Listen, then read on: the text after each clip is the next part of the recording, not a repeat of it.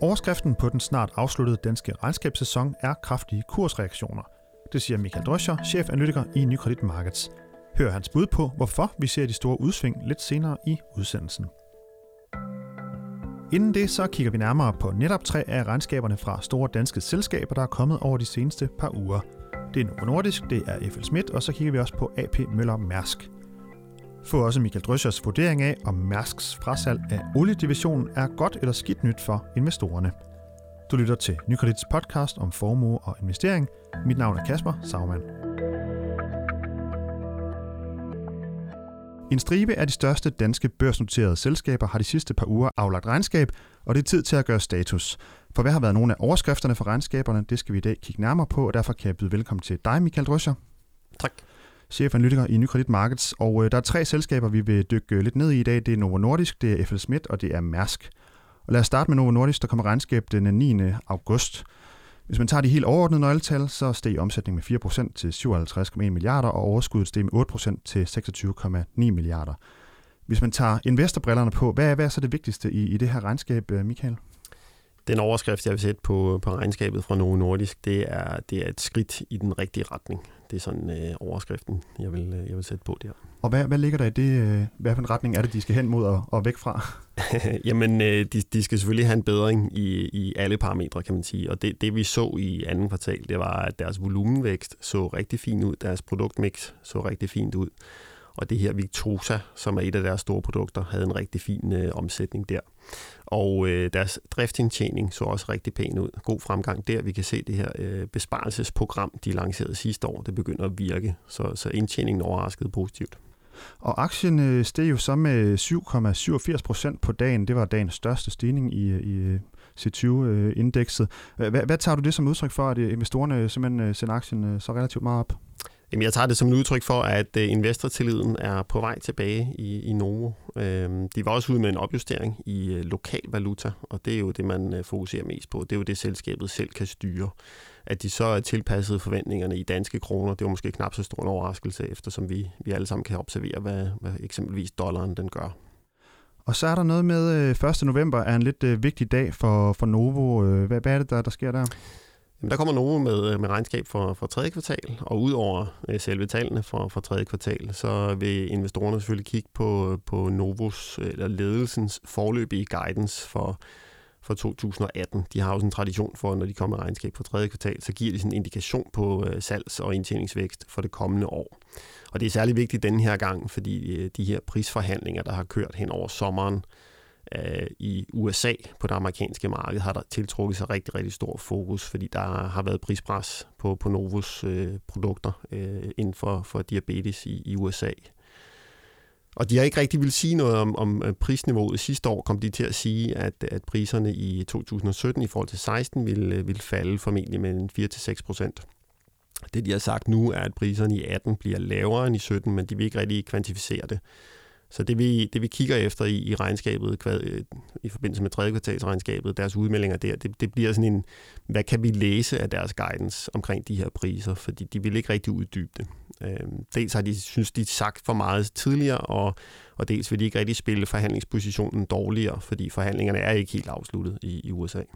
Ja, USA er jo også øh, Novos vigtigste marked. Hvor, hvor stor en del er det af deres omsætning? Ja, det er cirka 50 procent. Så det er, det er, det er ret meget, afgørende, hvad, hvad, hvad, hvad, hvad de får for, for produkterne. Der ja, kan man roligt sige.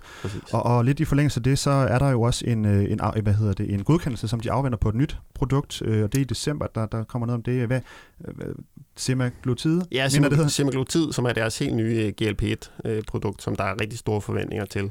Et diabetesprodukt også, ikke? Jo, det er til, til diabetes. Afløseren for Victosa, en ny og bedre version af Victosa, kan man sige. Og det er jo så ret afgørende, at den bliver godkendt. Øh, ja, det må man sige. Det er, det er meget vigtigt for deres vækst, i specielt perioden 2018 til, til 2022. Øh, der er et bred konsensus i markedet om, at det bliver godkendt, og alle de data, vi har set på produktet, øh, både øh, i forhold til til vægtregulering og blodsukkerregulering osv., også i forhold til konkurrerende produkter, tyder på, at det bliver klart godkendt. Er det simpelthen et produkt, der vil kunne gå ind og ligesom øh, få Novo til at vokse? Altså er det noget, der vil kunne, øh, de vil kunne tage markedsandel øh, på? Ja, det, det vil klart være et boost til væksten. Vi har set øh, Victosa tabe en lille smule markedsandel øh, i USA. Det her er noget, der kan vende øh, den udvikling og få øh, Novo til at generobre markedsandel. Så det er ret vigtigt. Så der er lidt en, øh, en asymmetrisk risiko, kan man sige, i december, fordi de fleste netop venter, at det bliver godkendt. Og bliver det ikke godkendt, øh, så vil vi se en kraftig negativ reaktion, men, men vi forventer også, at det bliver godkendt. Ja, så vil aktien falde ret kraftigt. Øh, ja, det, det, det, vil, det vil den gøre. Hvad, hvad, hvor meget vil man kunne forestille sig sådan et ja, Jeg tror, det vil skræmme en del, så minimum 10% fald der, men vi forventer som sagt, at det bliver godkendt. Det tyder alle data på, at det gør.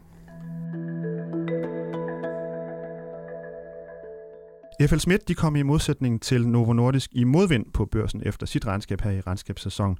Aktien faldt med 4% øh, på første dagen, øh, hvor omsætningen ellers steg 11% og resultatet efter skat øh, faldt godt nok, men driftsresultatet øh, steg. Øh, vi havde din kollega Claus Kehl med i vores ugen, der kommer video, hvor han øh, lagde lidt op til regnskabet. Lad os lige prøve at høre, hvad det var, han, øh, han sagde øh, i, den, i den forbindelse. Hvis vi kigger på FLS, så øh, er det måske en lidt anden historie. Øh, FLS har været igennem en hård tur, hvor øh, de har været negativt påvirket af, at øh, mineselskaberne har haft sænket deres investeringer i både 2015 og 2016. Men der begyndte vi ligesom at se en vis opblødning øh, på det billede i, i slutningen af, af sidste år. Og der kunne man også se ind i, to, eller i første kvartal øh, 2017, at tingene begyndte at gå i den rigtige retning. Og øh, der tror jeg så også, at øh, ja, markedet vil fokusere meget på, hvorvidt den her bedring den er fortsat ind i, i andet kvartal.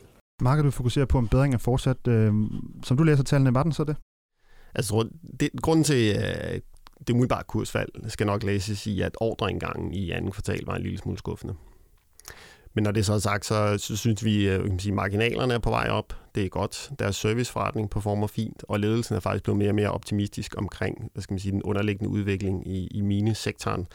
Og vi har også set en, en to-tre af de store aktører inden for, for mineindustrien være ude og hæve deres investeringer, øh, eller i hvert fald være ude og kommunikere, at de vil hæve deres investeringer i 2018 i forhold til 2017. Og når mine selskaberne hæver deres investeringer, så er det lige med ordre til, til FLS. Så den underliggende udvikling bevæger sig den, den rigtige vej. Men, men hvad er det så, der gør, at aktien øh, får et, et lille kursmæk, eller lille kursmæk, kursmæk på 4%, øh, selvom øh, omsætningen stiger 11%, og driftsresultatet også går, går pænt frem? Jamen det, det, man fokuserer meget på i FLS, det er ordreindgangen, øh, og den skuffer så isoleret set i anden kvartal. Så, så det er derfor, derfor vi tror, at den, øh, eller det er en umiddelbar forklaring på, at den falder øh, umiddelbart på regnskabet. Vi kan også se, at den efterfølgende har rettet sig pænt, og det tror jeg, det er den her underliggende optimisme hos ledelsen, der, der driver det. Ja, den er faktisk næsten tilbage i det niveau, som den faldt fra øh, ja. på, på dagen der. Så er der Mærsk. To store nyheder for Mærsk på det sidste. Den 16. august øh, var det regnskabet, og i, i mandags i denne uge blev det så annonceret, at øh, Søren Skov, øh, topchefen og, og hans kollegaer, de har nu afhændet øh, Mærsk Oil til den franske øh, oliegigant, der hedder Total. Øh, er det godt eller skidt for Mærsk-investorerne? Vores samlede vurdering er, at det er godt og det er der flere årsager til. Prisen, de fik øh, for, for Mærsk Oil, ligger væsentligt over det, der var ventet. Det var omkring 47 milliarder, hvis jeg ikke husker helt forkert, danske kroner. I, i dollar fik de 7,5, knap 7,5 øh, milliarder dollar for det, og det er nogenlunde 1,2 milliarder over det, der var ventet, eller det markedet ligesom havde prissat den her division til. Så prisen ser egentlig ganske fin ud. Timingen er også i vores optik ganske fin, for de har lige mistet nogle kontrakter. Så der var en del udfordringer på det her område. Øh, og så må vi også sige, at, at skulle de beholde Mærsk Oil, så vil det kræve meget, meget store investeringer, og dem kan man sige, de slipper for nu. Så, så der er tre gode øh, ting der. Ja, nu får de jo så de her øh, ret mange øh, penge ind, og det, de har så fået dem i i total aktier. Det er det primære, eller delvis den måde, de er blevet øh, afregnet øh, i, den her store handel. Øh, ja. Er det, øh, vil investorerne ikke heller have haft kontanter, eller hvad, hvad tænker du? Jo, det tror vi. Altså, et, det er måske en, en, et kompromis, de har indgået. Øh, prisen er lidt højere, end, end det, den var prissat til, men de har så fået to tredjedel af det i, øh, i aktier i total. Og det er klart, vi havde set, at, eller vi havde helst set, at, at de har fået det hele i kontanter, fordi det bliver sådan lidt en mudret forretning, øh, eller mudret betaling for, for investorerne. Og hvis vi så lige vender tilbage til regnskabet, som så kom den, den 16. august, der, hvad, hvad var sådan, det var jo inden vi vidste, at Oil blev, øh, ville blive solgt til Total. Vi vidste godt, at det var på vej ud, Oil-divisionen. Men hvad, hvad, hvad tænker du, hvad var sådan overskriften for det regnskab, der kom frem den dag? Jamen, det var egentlig ganske fornuftigt. Øh, det, kan, det, man, det man kan sige, sådan overskriften er, at de fastholder forventningerne. Øh, nu har de så inkluderet det her øh, tab, øh, de får på det her hackerangreb, der var på en, øh, hvor, som de selv har værdisat til mellem 200 og 300 millioner dollar rimelig stort tab med det, øh, der. Men det indgår nu i, i forventningerne, kan man sige. Så, så underliggende, så er det en lille opjustering. Og, og hvad, er det, var det også øh, ventet, at der ville opjustering, eller hvad, eller, i forhold til det? Nej, ikke, ikke 100 nej. Så det er, det er lidt positivt. Og, og, og hvad ligger så næst for? Altså, Mærsk Oil var jo en del af den her energy-division, hvor der stadigvæk er nogle andre øh, komponenter, altså det, der hedder øh, supply service, vil du huske, og, ja, og andre ting også. Og tankers og, og, tankers, og, og drilling. Og drilling, ja. Og, skal de, bliver, de, bliver de Mærsk, som I ser det? Nej, det tror vi ikke. Øh, og det har de også rimelig kommunikeret, at inden for en, en 12-14 måneder, så vil der komme en plan for, hvordan det her udskillelsesforløb det, det kommer til at fortsætte. Så man kan sige, at Mærsk er på mange måder på vej mod en, en renere forretning. Øh, det kan forstås på to måder. De slipper af med, med det her olie, og de øh, bliver en mere øh, ren investering for investorerne, og de kommer meget mere til at minde om en, en ren transportaktie, kan man sige, med, øh, med Mærsk Line. Og lad os lige øh, til sidst her opsummere regnskabssæsonen. Nu er der jo rigtig mange selskaber, der er kommet med, med, med rapporter fra, fra kvartaler og halvårsrapporter osv. Øh, er der nogle sådan tendenser, du har lagt mærke til, øh, hvis man ser det sådan lidt øh, fra helikopterperspektiv? Ja, overskriften, jeg vil sætte på regnskabssæsonen, det er nok øh, kraftige kursreaktioner, øh, specielt nedadrettet. Øh, og det tror jeg hænger sammen med, at aktier er i den dyre ende, øh, og det er nok fordi øh, hvad man sige, øh, alternativerne til aktier er endnu dyrere. Men det betyder så også, at når, når virksomhederne kommer ud af skuffer, så, så falder hammeren altså. Øh, så, så vi kraftige kursreaktioner, det kunne godt være en overskrift på, på regnskabssæsonen. Vi har set her til morgen for eksempel, et godt eksempel. SimCorp kommer ud af skuffer en lille smule, falder med en 10-15 procent. Så, så der er, der er nervøsitet derude. Men er det, vil du ligefrem kalde det overreaktion, eller hvad, hvad tænker du? Jeg tror, det hænger sammen med, med igen nervøsiteter. Hvis aktierne så er, er dyrest prissat, så, så er der ikke plads til, øh, til skuffelser, heller ikke selvom det er små skuffelser. Men, men omvendt så ser vi også FLS, som, øh, som falder ja, 4% på dagen, som, men som så retter sig sidenhen. Ja. Altså, hvad, hvad, altså, investorerne, de... Øh... Jamen, der var så nogle øh, underliggende positive tendenser, selvfølgelig. Så, og, og det er jo også, vi umiddelbart får vi... Når regnskabet kommer, så kommer der en umiddelbar reaktion, og, og det kan godt være, at den nogle gange er lidt for overdrevet. Når man så får nærlæst tingene, så, så kan det være, at det retter sig, hvis der er positive ting også i, i tallene, eller i regnskabet.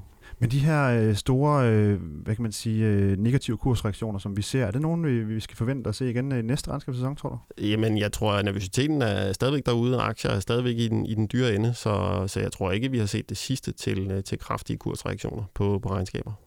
Det får vi se. Der er jo regnskabssæson en øh, 3-4 gange om, om, eller fire gange om året selvfølgelig. Øh, tak for den vurdering, Michael Drøscher. Velkommen. Chef strateg, chef analytiker, undskyld, i Nykredit Markets. Du har lyttet til Nykredits podcast om formue og investering. Du kan følge podcasten hver uge på nykredit.dk eller iTunes, SoundCloud, Stitcher og TuneIn. Tak fordi du lyttede med.